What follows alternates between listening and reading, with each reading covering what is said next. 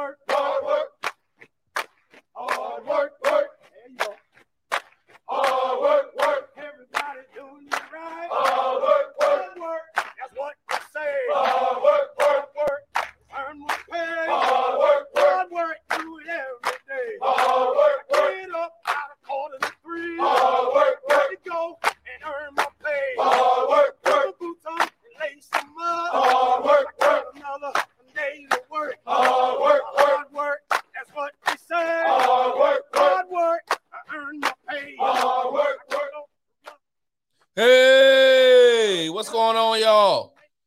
Into the Sports Talk with Big Sarge podcast. I'm your host, Big Sarge. Make sure you'll follow me on social media at Big Sarge Sports with the Z at the end on Instagram and Twitter. Make sure you follow me on the Tick and the Talk at Big Sarge Media and on YouTube at Big Sarge Media. All right, on today's show, we're going to talk about one man can't do it all. The Texans hold the first week of OTAs, and one player really impressed me. We're going to do attention to orders, five things I observed from OTAs, and we got a repeat offender when it comes to the Article 15, y'all. Got a repeat offender. We're going to get into that at the end of the show. All right. But first, we have to. But wait, hear me out. Okay.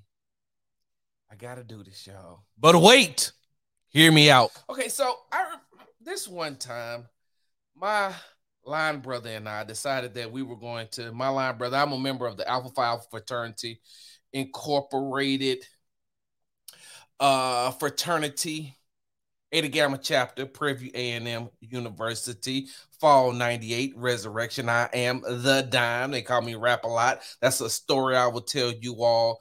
You know what? I think I'm gonna start doing Patreon so I can do some stories that I can't do on here. I, I may do Patreon, and I have to tell y'all why my line name is Rap a Lot. But I'm a member of Alpha Phi Fraternity Incorporated. Me and my line brother decided that we were going to take us a trip down to Georgia. And so, in the midst of the trip, right? So, from Houston to Atlanta, Georgia, it's in between about a 12, 14 hour drive, could be 15, depending on how many stops you make. And depending on how many stops you make, as far as getting gas, as far as getting something to eat, as far as, you know, taking a restroom break. It just depends. Um, on a good, on, on, you know, I used to could get to Georgia in about 12 and a half, 13 hours because I could drive straight through. Now it'd probably take me about 17 because I'm old. But this particular time, my line brother and I, we, you know, decided we was gonna take a trip down to Georgia and we was gonna see my mama. So it's gonna be about in about a 14 hour trip. So I said, hey man, we split this thing up. We should be good. So I said, I'll start off driving first, and you get some rest. And then when it's time, you know, to switch over, you drive, and then I'll get some rest. Like that's how it's supposed to be when you have two people who can actually drive in a vehicle, correct? Correct. So got in, left Houston at a reasonable amount of time. You know, I like to travel early in the morning because I like the daylight so I can be able to see around. Because, you know, sometimes I may not drive the speed limit, but I need to see where the police are. So I'm driving, driving, driving, driving. So my time that my my time allotted to drive was up and we decided to switch. So now I'm as I was driving, he was sitting over in the passenger side, just knocked out, like knocked completely out. So I'm just driving, driving, driving, driving, driving. So my time is up. I'm kind of sleepy at this point. So what do I do? I decide that hey, let's pull over, switch, you drive, and then I'll get some rest. So I'm sleeping, right? I'm sleeping. All of a sudden, I just hear this. I, I, I hear and I feel this blue, blue, blue, blue, blue, blue, blue, blue, blue. I wake up and like, hey, bro, you good? Yeah, yeah, yeah, man. I'm good. I'm good. I'm good. So okay. So lay back down. Blue, blue, blue, blue, blue. Hey, bro, are you swerving? Like, what is going on? Oh man, I, I, I'm just a little tired, man. I, you know, I'm just a little tired. You're a little tired? You slept for five hours. You just slept for five hours and you still tired? Yeah, man, but I'm good. But I'm gonna be good, man. I'm gonna be good. Driving. Next thing I know, the windows come down and the radio go up. Now, for those of you all who are not used to driving long distances, that's a little trick that you use when you start to get sleepy turn the music up. You think you can rap, you know what I'm saying? You listen to some Jay-Z, or you listen to some Big L, you listen to some, you know, some UGK, some Outkast, some Pimp C, whatever it is you listen to, some Lil Wayne, you turn it up. You trying to get crunk because you trying to stay awake. You roll the windows down so you can feel the air. And I'm saying to myself, whoa, whoa, time out, bro. Pull over. Because you're not finna kill me because I'm on my way to see my mama. Like I want to go see my mama. I want to go see my mama. And you about to cause me Emotional damage. Bro. Pull over. All right, man. But let me just give me a couple of hours. So pulled over, right? And I end up driving the rest of the way. I was mad as hell. I was hotter than fish grease. I'm telling you, I was upset that out of a 14 hour trip, I drove 12 hours of the trip pissed off, tired, mad. The whole time we was in Atlanta, he like, "You good, bro?" Like, hell no, I ain't good. I had to drive here. I could have came by myself. What you come for then? Like you could have just stayed at the crib. You could have flew there and let me drive this whole way by myself. I, I, I say all that to say this. I can imagine that's how Los Angeles Laker, small forward, greatest of all time, NBA all time leading scorer, LeBron James felt the other night when they were getting swept by the Denver Nuggets. I can imagine that's how LeBron felt when he was on the court and he's saying to myself, damn, I can't get no help. I, I, I can't get no help. Los Angeles Lakers, just like I said, were swept in the Western Conference Finals by the Denver Nuggets. And in that series, LeBron averaged 24.5 points, 9.9 rebounds, and 6.5 assists a game at 38 years old, 20 years in the league. He's averaging, he, he averaged 24 points, 9.9 rebounds, and 6.5 assists at 38. 20 years in the league. And they lost and they got swept. And in game four, LeBron scored 31 points in the first half. The Lakers had a 15 point lead and they lost. Listen to me, they lost. If I'm LeBron James in the locker room, can't nobody else come in that locker room until I say they can. Everybody else stand outside. Stand outside until I say y'all can come in. Because I did my part. I'm out hooping guys way younger than I am, who has way less basketball miles on their bodies, and I'm out hooping them on my team. Anthony Davis, the hell was you doing this series? D'Angelo Russell, oh my God, don't even get me started on you. I still remember the comment you made after uh, when you were with the Minnesota Timberwolves, I'm not mistaken, and y'all lost to the Houston Rockets. I still remember the comments that you made, D'Angelo Russell. I'll save that for a Patreon episode. Uh, Dennis Schroeder. Rui Hachimura came to play a little bit. Austin Reaves came to play a little bit. Hell, they even put Tristan Kardashian in the game. Tristan Tr- Tristan Kardashian even got a chance to, to, to get some run in the game. And I mean, h- how much more y'all expected to get from him? Like, how much more did you expect to get from Tristan Thompson? I call him Tristan Kardashian, you know, for obvious reasons. What else was LeBron supposed to do? What else could he have done in order for the Los Angeles Lakers to advance to the NBA Finals? Anthony Davis, your initials is AD, stands for alternate days, meaning that some games you may come play, some games you may not. Just depends on you. And, and there's a so and look, the views and opinions expressed on Sports Talk with Big Sarge podcast is Big Sarge's and Big Sarge's alone. I prefaced that. I probably should have said that in the beginning, but I just said it now. So from here on out, you'll know exactly what I mean. I honestly and truly believe that Anthony Davis likes the idea of playing with LeBron, but doesn't like playing with LeBron. Let me let, let me repeat that. But wait, hear me out. I think that Anthony Davis likes the fact of playing with a superstar like LeBron James, but doesn't want to play with LeBron James. Because when LeBron James was out, Anthony Davis took over and he hooped. He balled out. He balled out when LeBron had to sit out those games uh, this past season. Balled out because he was the man. I don't think that Anthony Davis doesn't like the fact that he can't be the man. But Anthony Davis, didn't you realize that you was not going to be the man when you pretty much forced your way out of New Orleans to get to Los Angeles? That was already LeBron's team. As a matter of fact, LeBron helped get you there. What did you think that this was going to be? You thought that it was going to be. Y'all remember that time John Wall says that I'm 1A and Bradley Beal. I mean, I'm one, excuse me. Remember that time when John Wall was with the Washington Wizards, and he says, I'm one, and Bradley Beal is 1A. I think Bradley Beal took that personal. I honestly and truly believe that. But I think that's what Anthony Davis thought that was going to happen when he got to the Los Angeles Lakers. I think that he honestly and truly believed that he was going to, to be the 1A. LeBron was going to be one, he was going to be 1A, but that's not how it works, Anthony.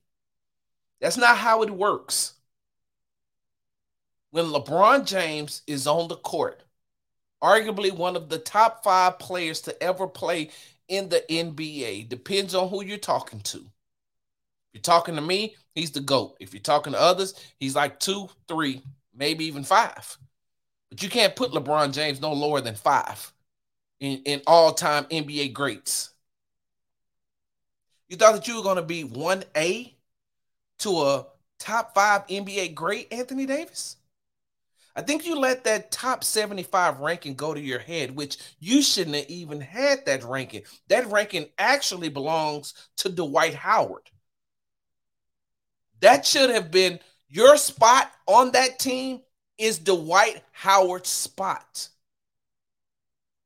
Now, I'm an Anthony Davis fan. I know it didn't sound like it, but I'm an Anthony Davis fan. I honestly and truly believe that Anthony Davis is playing out of position. I never have thought that Anthony Davis was a center. He's always been a power forward. Could be an oversized small forward, just depending on what team he's with. Anthony Davis is tall. Anthony Davis doesn't like to play with his back to the basket. I don't know who else can't see this. Anthony Davis does not like to play with his back to the basket. And the only possible way that the Los Angeles Lakers was going to beat the Denver the Denver Nuggets with Nikola Jokic, the only way you're going to be able to beat him is with your back to the basket. And that's just something you don't like to do, Anthony. It's just something that you don't like to do. Nothing, nothing's wrong with that. You have a skill set that that that that you can play facing the basket. Everybody knows your story about how you grew in one summer and you went from a point guard to a power forward. Like everybody know the the growth spurt that you had, and you went from being a point guard to the big man. Everybody knows that story. but you're the center for the Los Angeles Lakers. Your advantage against the Denver Nuggets is you playing with your back to the basket, and you didn't want to play with your back to the basket, which feeds right into Nikola Jokic's wheelhouse. The Joker is an amazing, amazing. The Joker is an amazing offensive talent. I don't know how good he is on the defensive end. And hey, look, you can at me, Big Sarge Sports with a Z at the end on Twitter. You can at me and tell me how wrong you think I am. But I've watched enough of Nikola Jokic on television and in person to know he is not great on defense. But if you turn around and you're facing him, he sees exactly what you want. He sees, I'm sorry, he sees exactly what he wants. So if you don't take him down in the post and use your advantage, now he's strong, he's a big guy, but you're more athletic than he is. So you have to use that to your advantage. But Anthony Davis didn't want to do that. And because he didn't want to do that, the Lakers got swept. There's no possible way you thought that LeBron James, in all his greatness, after watching him score 31 points in the first half in game four of the Western Conference Finals, that he was going to come back and give you at least 20 more points in the second half. He was spent, he was done. That's all he had. And side note, a lot of you guys out there taking shots at LeBron James, talking about he can't do this, he can't do that, he ain't my GOAT. I get that. Like I've told you all before, and I'll say it again. The greatest of all time conversation in any in, in any time you're talking about anything, when you're talking about the greatest of all time, is subjective because different people have different criteria. Now, LeBron James may not be your GOAT, and I understand that. If he's not your GOAT, cool. I got that part. But a lot of you guys out there trying to call LeBron James sorry, he let his team down. He's this, he's that. We watched him, you know, crumble in the Western Conference Finals. He got swept. Some of y'all grown men ain't ran full speed in 15 years. Full speed. And LeBron James is still playing at a high level in the NBA at 38 years old. With the amount of years that his body has been extended by playing in the playoffs, in the conference finals, and the finals. LeBron James has two to three more NBA careers in addition to his NBA career on his body. And some of y'all out there trying to talk about what he is and what he ain't when you ain't ran full speed in 15 years. You get in the driveway and try to hoop against your 12 year old grandson and you wheezing hard after two dribbles. You out doing volleyball practice with your with your granddaughter and you out there wheezing after two bumps. Now, if you don't know what a bump is in volleyball, I can't help you. You don't even need to probably be listening to this uh this podcast. Half y'all can't even manually wash your car without breathing hard. Hell, you take the trash out. You got to stop and pull over for a minute. You pull your body over for a minute and be like, damn, I didn't know it was this long. Hey, you want to see how you you want to see how in shape you are? If you really, really and truly want to see how in shape you are, walk seven flights of stairs. Just walk up and walk down. That'll tell you how in shape you are. Hell, some of y'all couldn't make it past the the, the, the first seven steps. You out here talking about LeBron James at 38 years old, averaging 24, 9, and 6 in the Western Conference Finals, a place that most people didn't even believe that they were going to be. Now, with that being said, I don't want to take anything, anything away from the Denver Nuggets. I'll go on, I, I will say this again. I am on the record by saying that I thought that the Los Angeles Lakers would win in seven games. I did not know if the Denver Nuggets was ready to take that next step and go to the NBA Finals. I didn't know if they were ready or not. I knew LeBron had been there before, so he knew how to carry himself in the Western Conference Finals. I wasn't sure about the Denver Nuggets. I'm sure now. I'm sure. I'm very sure. Hell, if they played that series, if they started that series over again tomorrow, the Denver Nuggets would win four to one. If they started that series next week, the Denver Nuggets would win four to one. If they started that series in September, the Denver Nuggets would still win four to one. They got a team, y'all. They have a complete team. Y'all laughed at me when I used the analogy of the Los Angeles Lakers being like the SEC uh, SEC in football being top heavy with just LeBron James and Anthony Davis being Alabama and Georgia. And I said that they were going to have to be Georgia every day in order to beat the Denver Nuggets because the Denver Nuggets is Alabama. And it's the equivalent to Georgia trying to beat Alabama five games in a row. It's the equivalent to Alabama trying to beat Georgia five games in a row. But you know, Alabama and who, who Alabama and Georgia can beat five games in a row? Mississippi State, Ole Miss, Texas A&M, Vanderbilt, Tennessee, LSU. They can beat those teams, and those are the teams those teams are the equivalent to what the Los Angeles Lakers became in the Western Conference Finals. I'm interested to see who they're going to play as the Boston Celtics extended the Eastern Conference Finals last night by not getting swept.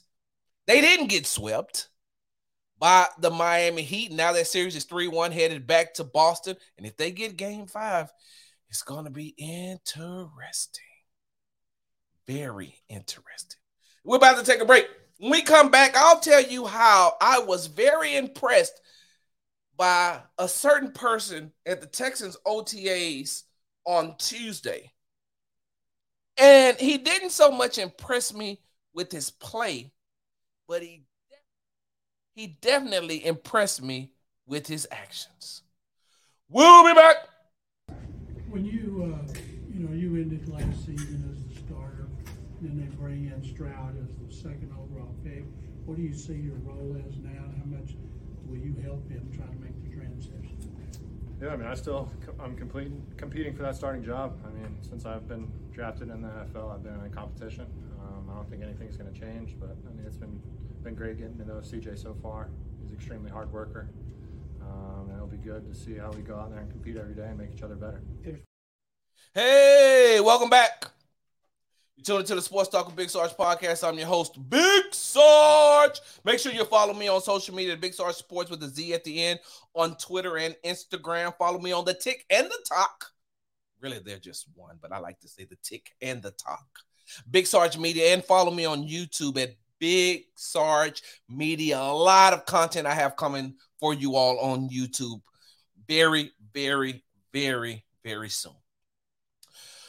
All right, it's that time again. But wait, hear me out. Yes, it is that time again. But wait, hear me out. So that voice that you heard, that clip that I played coming back in out of the break was Houston Texans quarterback, third year quarterback, Davis Mills. And I'm going to play that for you one more time because I want you to hear exactly what Davis Mills is saying and that some of you all may have missed. When you, uh, you know, you ended last season as the starter, then they bring in Stroud as the second overall pick. What do you see your role as now? How much will you help him try to make the transition? Yeah, I mean, I still I'm competing competing for that starting job. I mean, since I've been drafted in the NFL, I've been in competition. Um, I don't think anything's going to change, but I mean, it's been been great getting to know CJ so far. He's an extremely hard worker, um, and it'll be good to see how we go out there and compete every day and make each other better. So, for those of you all who don't know, the Houston Texans, with the number two overall pick in the 2023 NFL draft, selected CJ Stroud, quarterback out of Ohio State. They drafted a quarterback this year and some have projected CJ Stroud to be the franchise quarterback for the Houston Texans. Last time they did that, guy ended up wanting to get freaky deaky and have massages, but we're going to make sure that we keep CJ out of these massage parlors, um, the, the, these massage sessions that are not team sanctioned, right? Right?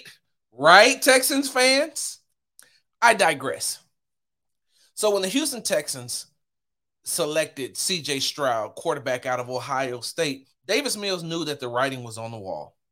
He knew that the writing was on the wall. That even though he started in some games in his rookie year.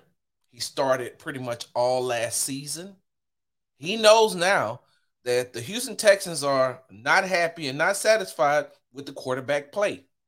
You have a new coach, you have a new offensive coordinator. You went out and you got some weapons. They went out and they got a, a, a quarterback. They went out and they drafted a quarterback. Davis Mills knows that the writing is on the wall. He knows that there's a very, very, very slim chance of him winning that starting position. But the one thing that I liked and the one thing that that impressed me was he says that I'm here to compete. I like that. I like that. I like the fact that Davis Mills is going to compete. I like the fact that he's he isn't just gonna lay down and get used to wearing a and I don't mean uh literally, I'm talking about figuratively. I I'm glad that he's not gonna lay down and wear a cap and hold a, a Microsoft tablet. And I mean I'm I'm glad that he hasn't gotta get this together. I'm glad that he has not get this thing together. I'm glad that Davis Mills, I'm sorry, y'all, I'm having a little technical difficulties over here. My bad. I'm glad that Davis Mills does not have the attitude that all I'm going to do is wear a Texans cap and hold a Microsoft tablet and sit next to CJ when he comes off the field, comes off the field during the regular season. I'm glad that he has the uh the, the mindset and the attitude that I'm going to compete. And it looks like Davis Mills through the offseason has worked with somebody. Somebody has gotten with him about his mechanics and said, "We need to fix this." I don't know who it was. I don't know what Davis Mills uh, did in the offseason as far as who he worked with quarterback wise, getting himself together, getting himself ready to come into his third season. But he worked with somebody. And even after just watching, you know, one day uh voluntary OTAs at Methodist Training Center, I said, Davis Mills knows that the writing is on the wall. He does. You can tell that he went out and got himself better. You can tell he went out and he wants to compete. He's not just going to give this job up. But wait, hold on for a second. Hold on one second. But wait, hear me out. I like Mills. I do. I like Davis Mills. I like his attitude. I like the fact that he wants to compete for his job. But some of you all out here, some of you local sports media members, on air personalities,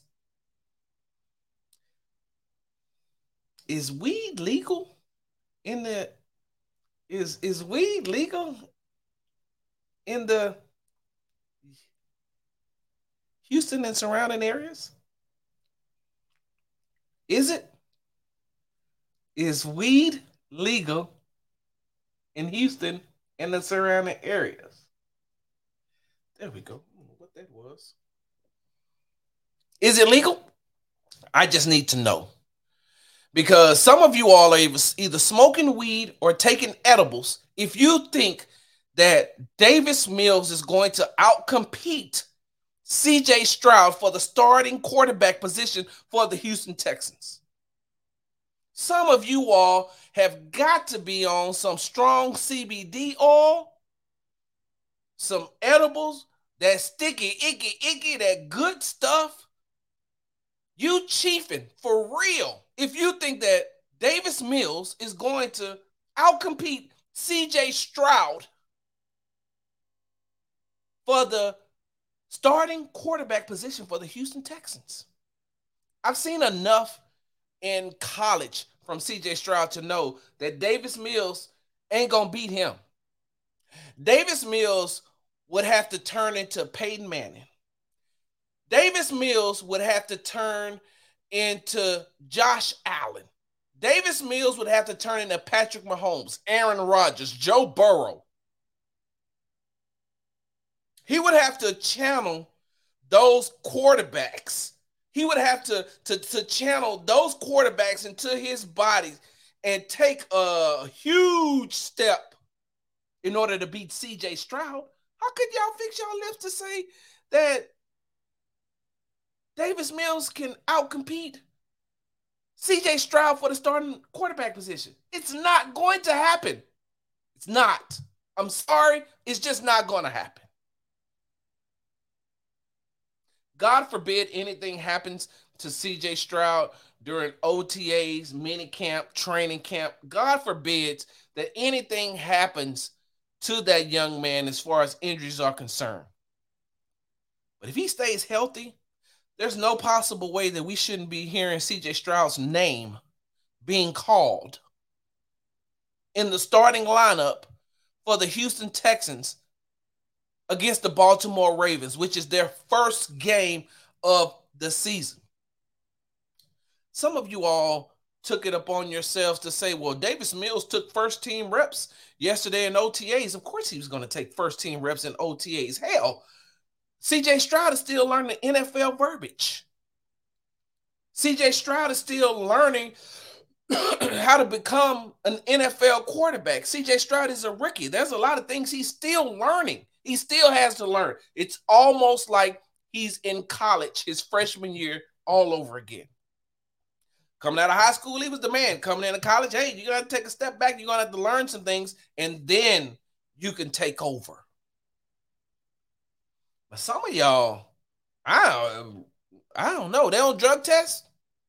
Some of y'all need to be drug tested if you think that that Davis Mills is going to outcompete CJ Stroud. And if I'm wrong, I will come on this this this podcast. I will come on this show and for 5 to 7 minutes I will praise Davis Mills and the job that he has done from year 2 to 3. I will praise Davis Mills for 5 to 7 minutes and say how great of a quarterback I think he's going to be. If Davis Mills outcompetes CJ Stroud and becomes the starting quarterback, hell, I might as well put him up there in my top five for this season. Might as well. Some of y'all already got him in y'all top five, and it was just the second day of OTAs. Just two, just just just one and two, just just two days of, of OTAs. We're about to take a break. I come back, attention to orders. Five things I observed from the second day of Houston Texans OTAs. We'll be back. I know that um, right now it's just a, a, vanilla type play calling as far as offense and defense is concerned. But how refreshing is it for you to be out there on the field and actually get to put eyes on some of those guys that are going to contribute next season, with this upcoming season? It's very refreshing, man. It's exciting just to be able to get out on the field, right? We spend a lot of time right in the classroom with these guys trying to make sure they understand it, make sure they have it. And some guys do well in the classroom, some guys not so well, but it's all about – how you perform when you're out on the field and to see guys in that element to see that they made a misstep or they made this mistake and they instantly are able to correct it. And when you see guys improve, that's what fires me up. So I'm excited to get out on the field because now we're getting closer to real football. Seeing guys in the true element, being able to compete out there on the field, it's been exciting. It's fun for me. And I'm trying to put our team in as many competitive uh, situations as possible, offense against defense, just to see how our guys respond, right, to competitive football. And that's what it's going to be come in the fall. Right, you got to line up, you got to compete, and who's going to step up and win. So it's been it's been uh, it's been fun, a lot of fun for me to get out on the field. Hey, welcome back. You're tuning to the Sports Talk with Big Sarge podcast. I'm your host, Big Sarge. Make sure you're following me on social media, Big Sarge Sports with the Z at the end on Twitter and Instagram. And make sure you're subscribed to the Sports Talk with Big Sarge podcast, available wherever you get your podcast from. Did I say that? I don't think I had said that. All right. It is time for the attention to order segment of the Sports Talk with Big Sarge podcast. Let me get the music queued up right here.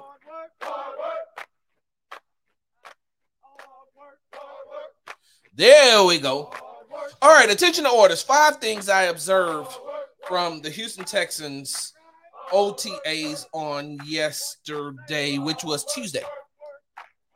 So on Tuesday, the media was allowed to watch um, OTAs, the second day of OTAs, voluntary OTAs, and um, five things that I observed. Number one, Derek Stingley added muscle, and it looks good on him.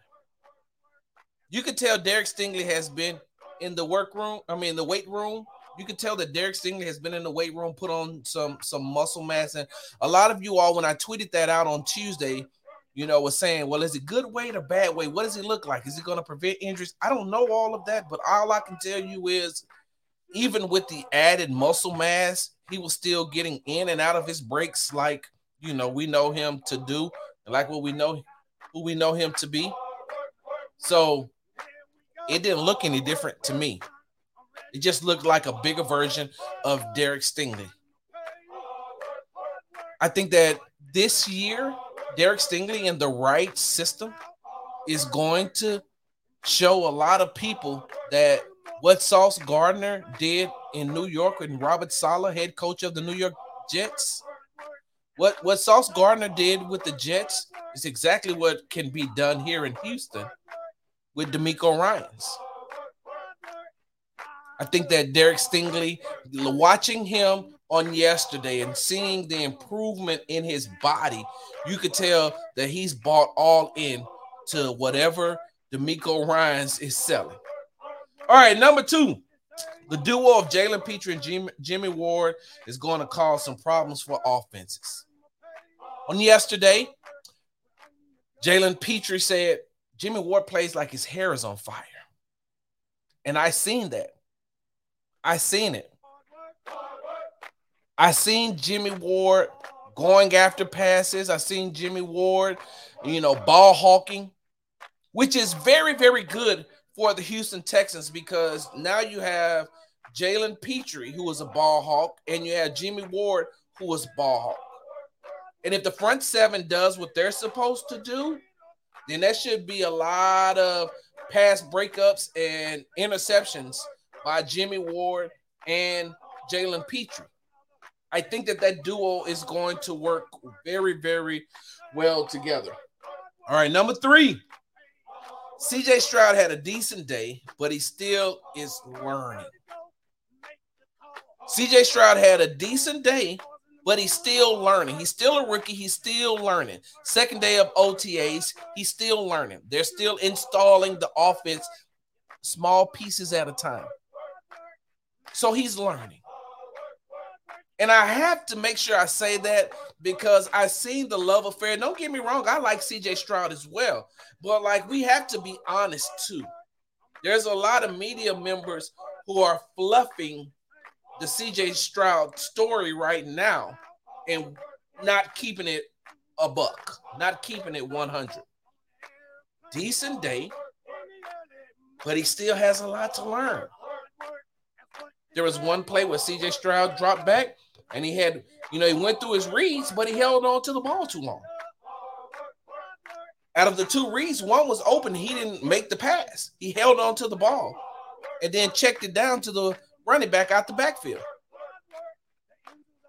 It's something that he's going to learn in time. That's something that he's going to get better at as he moves on, as he goes forward. He's going to be better. But at this point, at this point, he's still learning. We can't just say CJ Stroud was amazing on the second day of voluntary OTAs because he wasn't. Another instance was uh quarterback Jalen Camp. I mean quarterback, wide receiver Jalen Camp was going out. He was open. CJ Stroud didn't hit him in stride. CJ Stroud threw the ball behind him. Um, Jalen Camp had to contort his body in order to be able to catch the ball. When it should have been just a clean pass where it caught him out of his break and he could have kept running. That's just something that's going to take time. It's going to take time with CJ Stroud getting to learn these wide receivers, CJ Stroud learning pass routes in the NFL. That's, this is not a shot at CJ Stroud. But I'm also not here to just say it was, you know, all roses and dandelions on yesterday. No, there's a couple of weeds in there as well. And it's just going to take, like I said, it's going to take a little time. CJ did a lot, uh, had a lot of reps with the second team on yesterday, and I don't really think that think think that that means anything. Like I said earlier on in this podcast, of course, Davis Mills was going to take the first team reps because Davis Mills is the veteran, and CJ is the rookie. So he's gonna he's he's gonna learn. Number four, Tank Dell size will be his advantage. There's a lot of people worried about Tank Dell size and wondering if that's going to hold up in the NFL. And I say it will, especially if Bobby Slowik learns to help Tank Dell get lost amongst big bodies. Let me say that again. Tank Dell size will be his advantage if Bobby Slowik helps him to get lost amongst big bodies.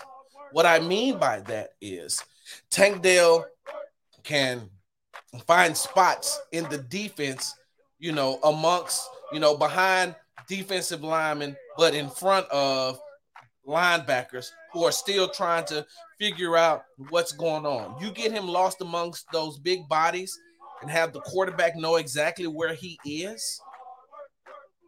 That's going to work to his advantage.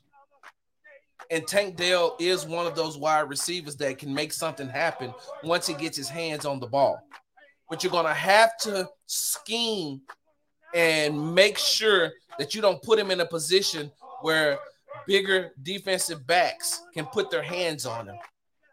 Or he takes hard hits coming across the middle, or he takes hard hits out in the flats. You have to learn to scheme for him and, and get him amongst big bodies and use his size and his speed and his ability to catch to his advantage and to the Texans' advantage. So I'm very interested to see and how Bobby Slowik is going to do that as the season begins and goes on. Now, I don't think that Tank Dell is a day one starter right now because just like CJ Stroud, he's also a rookie, still learning to play in the NFL. He should get a lot of run with the special teams. But once they do get him acclimated to playing in the NFL, I think that Tank Dell has a very promising career and a long career in the NFL if they can scheme him to get lost amongst the big bodies. Number five, I think that the wide receiver core is going to be CJ Stroud's best friend. I, I honestly and truly believe that the wide receiver core, including tight, including the tight ends, I think that they're going to be uh, CJ Stroud's best friend. I had never seen Noah Brown in person. I watched him play on television when he was with the Dallas Cowboys. I seen him play I think when the Texans played the Cowboys this past season, but I've never seen him in person. Watching him on yesterday, he's going to be a very good option for CJ Stroud. I think that Nico Collins is going to have a breakout year if he can avoid injury. If he can stay healthy the entire year, I think that we're going to. I think what everybody wanted Nico Collins to be in his first two seasons, he's going to be this year coming up. I don't know. We didn't get a chance to see John Metchie because he's out with a hamstring injury, if I'm not mistaken. I think Robert Woods adds a lot of veteran presence to that team. So I think that the wide receiver core for the Houston Texans will be CJ Stroud's best friend. And like I said, especially with Dalton Schultz, who was a huge target for Dak Prescott when he was with the Dallas Cowboys will be able to be that same thing with CJ Stroud. Another big body receiver, Nico Collins, a veteran receiver, Robert Woods, and whatever you're going to get from John Metchie and whatever you're going to get from Tank Dell and Xavier Hutchinson. Because let me make sure Yeah, Xavier Hutchinson is 6'3, 205 pounds. So him, you know, being able to get some reps this season, him being a bigger target for uh CJ Stroud, I think that that's going to help. So that's my five things that I learned from OTAs on Tuesday. That was the attention to order section of the podcast. We're about to take a break. When we come back, you all know what time it is. It is time for Big Sarge's Article 15. And we have a, a repeat offender. We'll be back. Story of the incident with uh, the teenager, Jaws claiming self defense that the teenager threw the ball in his face. Uh, we can go into the incident at the mall when he yelled at his security guard. We can go into the incident uh, with the uh, Indiana Pacers traveling party. As far as we know, all of these things have been investigated and no law has been broken. I'm not condoning the behavior. I'm not saying there should be no punishment. There should be. There should be consequences. You are the face of the league. You are representing the NBA. You are a role model to young kids. All of that. I don't think half a season is the right answer. And the last point I want to make is you bring this up the, the, the guns on social media. We talk about consequences. Look, in our country right now, gun culture is pervasive. It's pervasive. We've got mass shooting after mass shooting, and nobody's doing a damn thing about it. So I get why we're so sensitive to this right now. But there's no consequence for Greg Abbott telling his constituents that they should go buy more guns, and then we have mass shooting after mass shooting in Texas. There's no consequence for an elected Tennessee official to send out a Christmas card holding AR 15s with his young family, and then there's a shooting in his very district. There's no consequences to that. So why are we why are we trying to lay down the hammer on a 23 year old who didn't break a law? Explain that to me. Again, we can go into the backstory.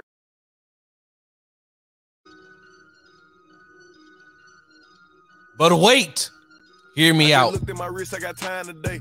Get them crossing the line today. The hate be so real, the love be fake. Be bumping their gums and bumping my tape. Don't go against me. just ask for. Emotional, Go get out your damn it. feelings and get it yourself. Might got the same shoes, but you Hey, welcome back. You tune into the Sports Talk with Big Sarge podcast. I'm your host, Big Sarge. That voice that you heard, that voice on that clip that you heard was JJ Redick.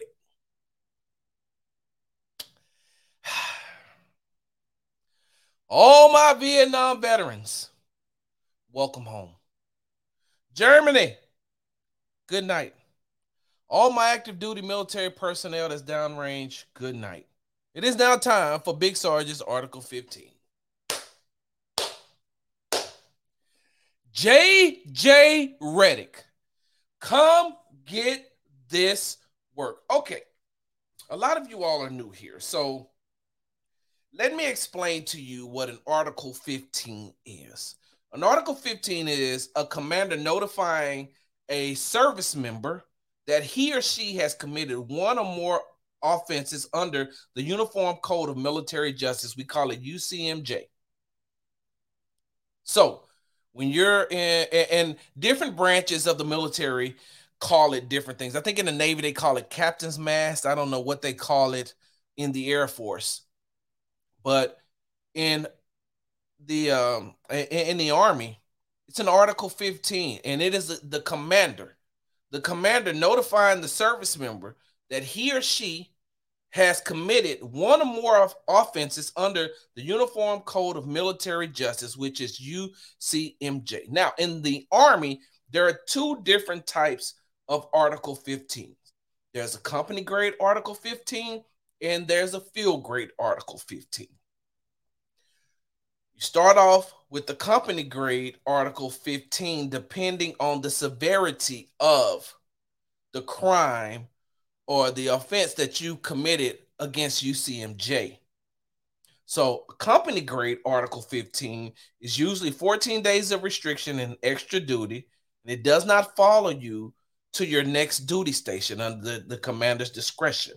So, company grade would be all right, I keep showing up to formation late. right? I keep showing up to formation late, or I miss one or two mandatory formations. All right, we're gonna give you a company grade, um, um, company grade, or Article 15, because according to UCMJ, you're supposed to be where you're supposed to be if you're told where to be. So if you're told to be in formation and you're not there, then that's going against the commander's orders, and you can be that is punishable. Uh, that is punishable under UCMJ. So it's usually 14 days of restriction and extra duty. If they want, they can mess with your pay. They usually don't. It's usually just a warning to tell you, hey, you got to get your stuff together. Get your stuff together. When you PCS, means permanent change of station. When you go from one duty station to the next if you got a company grade article 15 it usually it, it usually doesn't follow you to your next duty station. And so with it being in your record while you're at one duty station when you transfer it's not going to be in your file. You don't even have to tell the next uh, the the um the chain of command at the next duty station that you received a company grade article 15 it usually goes away. It's just a warning. Hey, you need to get yourself together. Get your stuff together. You slipping, soldier, and you're not tracking. Get back on track. A field grade, Article 15, which is getting caught with drugs, popping hot on a drug test, uh, being somewhere where you're not supposed to be. That could be a company or a field grade. Just depends on how much trouble that you've been in. The, the the bigger things that would be considered like a felony in the civilian world is a field grade Article 15 punishable by UCMJ action, and that's usually 60 days of restriction or extra duty or longer. It's a forfeit in pay, half the basic pay for two months. It's a reduction in grade. So if you're E4 and below, they are uh, E4, E4, they can drop you all the way down to E1, which is the base that's what you come into the army as if you're coming straight out of high school and you don't have anything. If you're freshly enlisted into the army coming out of high school you're e1 they call them e-fuzzies. You're e-fuzzy. So they can take you from e4 which is your next step is e5 to become a non-commissioned officer they can take you from moving up a rank and becoming a non-commissioned officer all the way down to the beginning. You got to start all over again to work your way back up. And then when it's time for you to go to the board, they're gonna they're gonna look at that. So 60 days restriction, extra duty, forfeit half your pay for two months, reduction in grade, and that follows you to your next that follows you throughout your military career. That that that that field grade article 15 follows you throughout your career. Now, the reason why I prefaced it and the reason why I told you what an Article 15 was and the difference in a company grade and a field grade Article 15 is because on last week, we gave JJ Redick a company grade. Hey, man, it's just a warning. You need to get yourself together based off of what you said about Ja Morant. And like I said on last week, on last week's podcast, the clip is a minute and 34 seconds long. For 100, oh, uh, 100.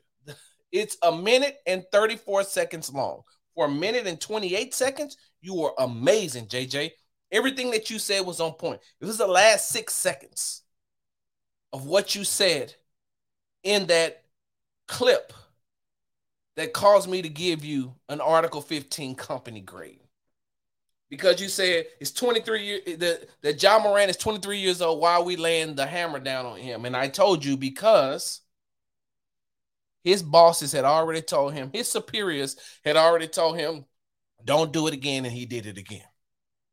So you couldn't even go the whole 14 days, JJ, without getting your Article 15 upgraded from a company grade to a field grade Article 15. Listen to what JJ Redick had to say on Tuesday to Stephen A. Smith. This is to send a, a, a, a subtweet to his teammates, whatever it is. There, there's a reason he did this, but I believe there's some some some earnesty in these comments, and it, it's it's not just for a calculated reason. Uh, he's coming off year 20, age 38, a long playoff run where he's had to play a ton of minutes with an injury. And it's just human nature that you would begin to say, oh, maybe I'm nearing the end. Go ahead, Wendy. I mean, I, I listen. I listened to every word JJ just said. I don't understand much of what he just said, but I listen. But go ahead, Wendy. Well, you didn't play, you first, Stephen A. and then I'll try. Exactly. didn't play. I didn't comprehend. I'm sorry. You don't understand athletic mortality. Three games at wherever Sa- South Dakota, uh, Winston-Salem State doesn't count. Yes. I got you. I understand.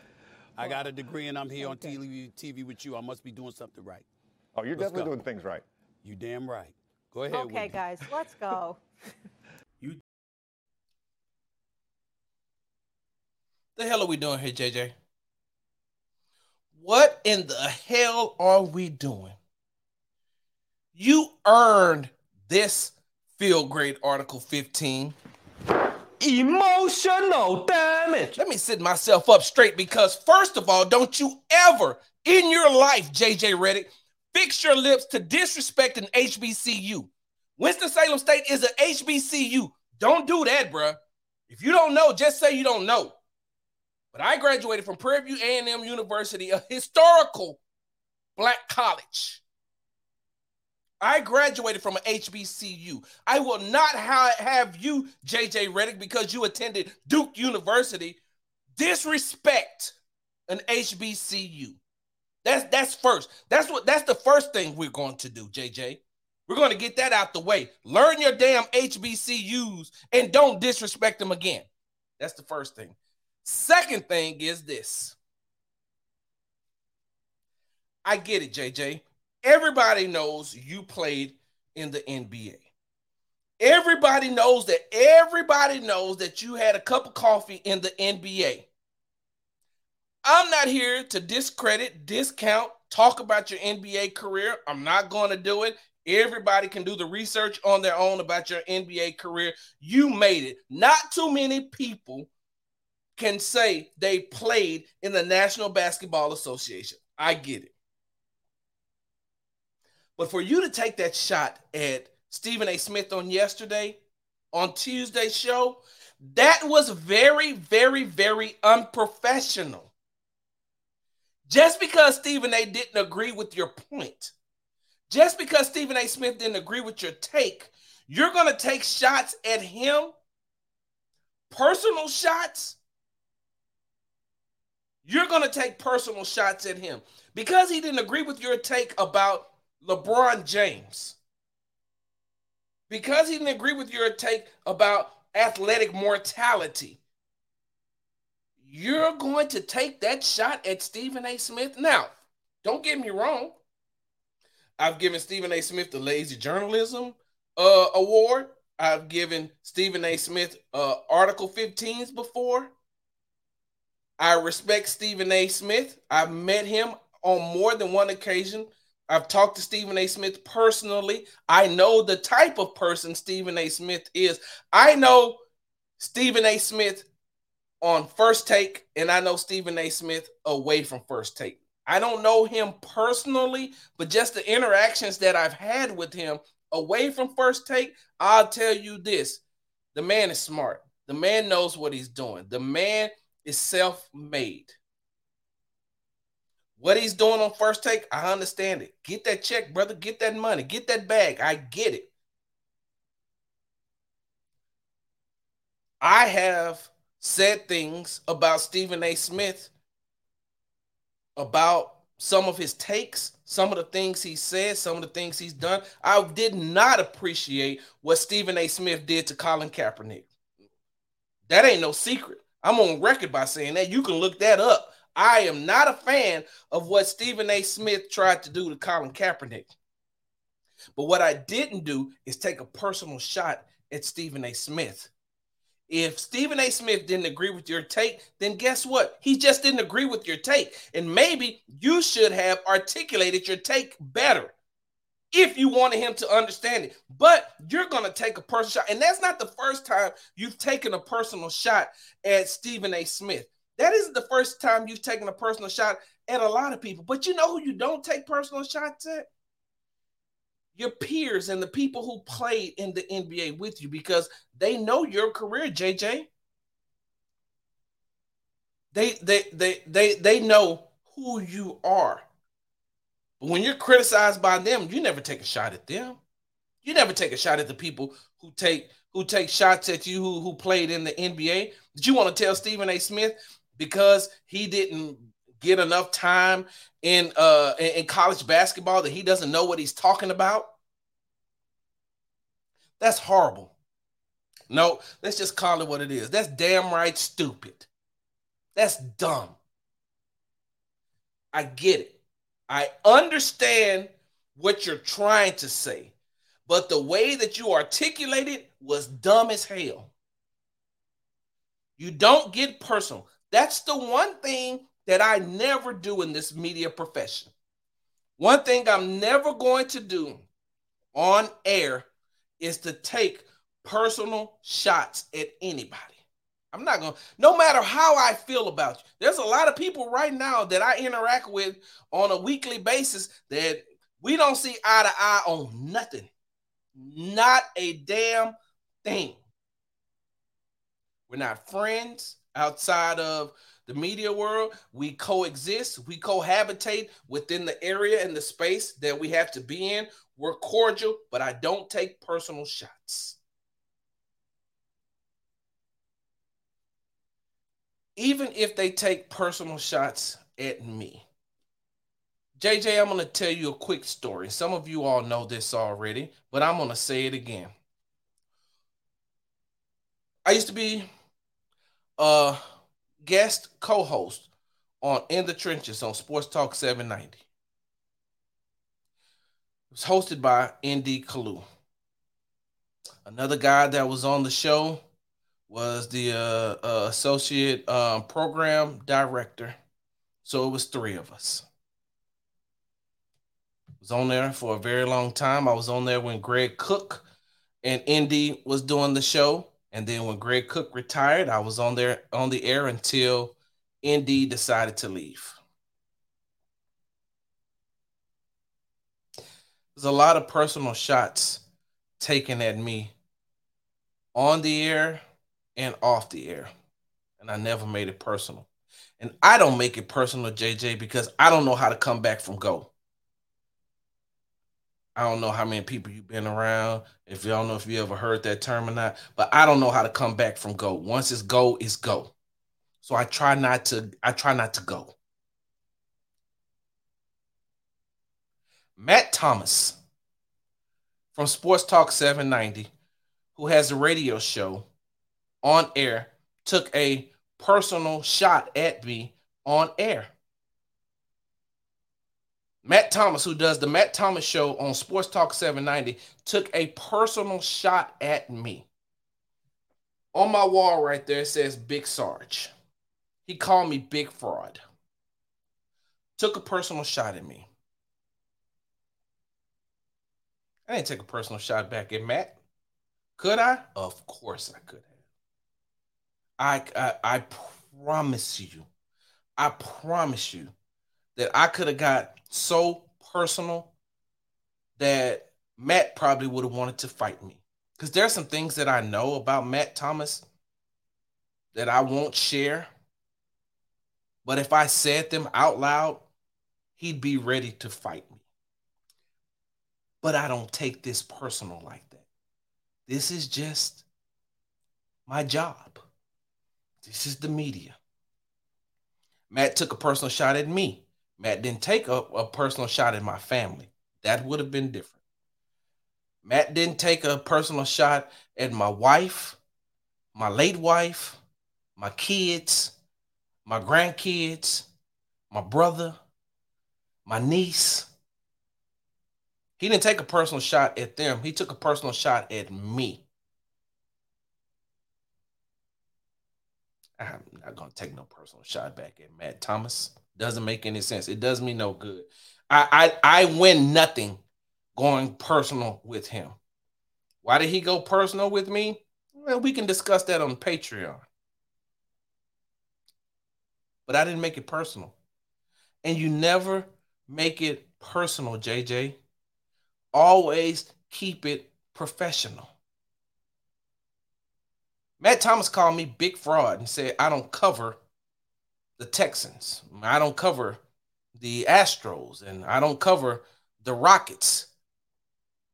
Yet, I'm in more places when it comes to those three teams than he is. The personal shot, I have no clue. I digress. That was wrong what you did, JJ. That was wrong for you to take that personal shot at Stephen A. Smith when it wasn't warranted. People only get personal like that when they're jealous. I'm going to say that again for the people in the back who can't hear me. Let me make sure that I, I, I turn this thing up one second. But wait, hear me out. People only take personal shots when they're jealous, when they're not good at their jobs, or they feel some type of way and that's been on their hearts. You've been wanting to say that, JJ. You just never really had the opportunity. And yesterday, even though you thought that it was the opportunity and the right time to take the shot, should have just let it go. Just keep articulating. Just, just keep articulating your point. While Stephen A. Smith or Brian Windhorst was talking, go back in your mind and say, okay, Stephen A., maybe I may not have said it right. Let me say it this way. But to call the man non-athletic, to take a shot at his uh at, at his college basketball career, that was very unprofessional, unwarranted, and it shouldn't have happened. But hey, I get it. I get it, JJ. I get it. I understand. I mean, the way I looked at it is white man taking a shot at a black man. Happens to the best of us. Matt Thomas is a white man. I'm a black man. I guess that's just how it works. You've been tuned into the Sports Talk with Big Sarge podcast. Make sure you're subscribed to the Sports Talk with Big Sarge podcast. Make sure you'll follow me on social media at Big Sarge Sports with the Z at the end on Twitter and Instagram. Follow me on the Tick and the Talk at Big Sarge Media and on YouTube at Big Sarge Media. I'm out. Hard work, hard work. Hard work, hard work. Hard work, work. But wait, hear me out. Work, work. Everybody doing it right. Hard work, work. Emotional damage. But wait, day. Hard work. hear me out. Get up out of quarter to three. Hard work, work. Emotional damage.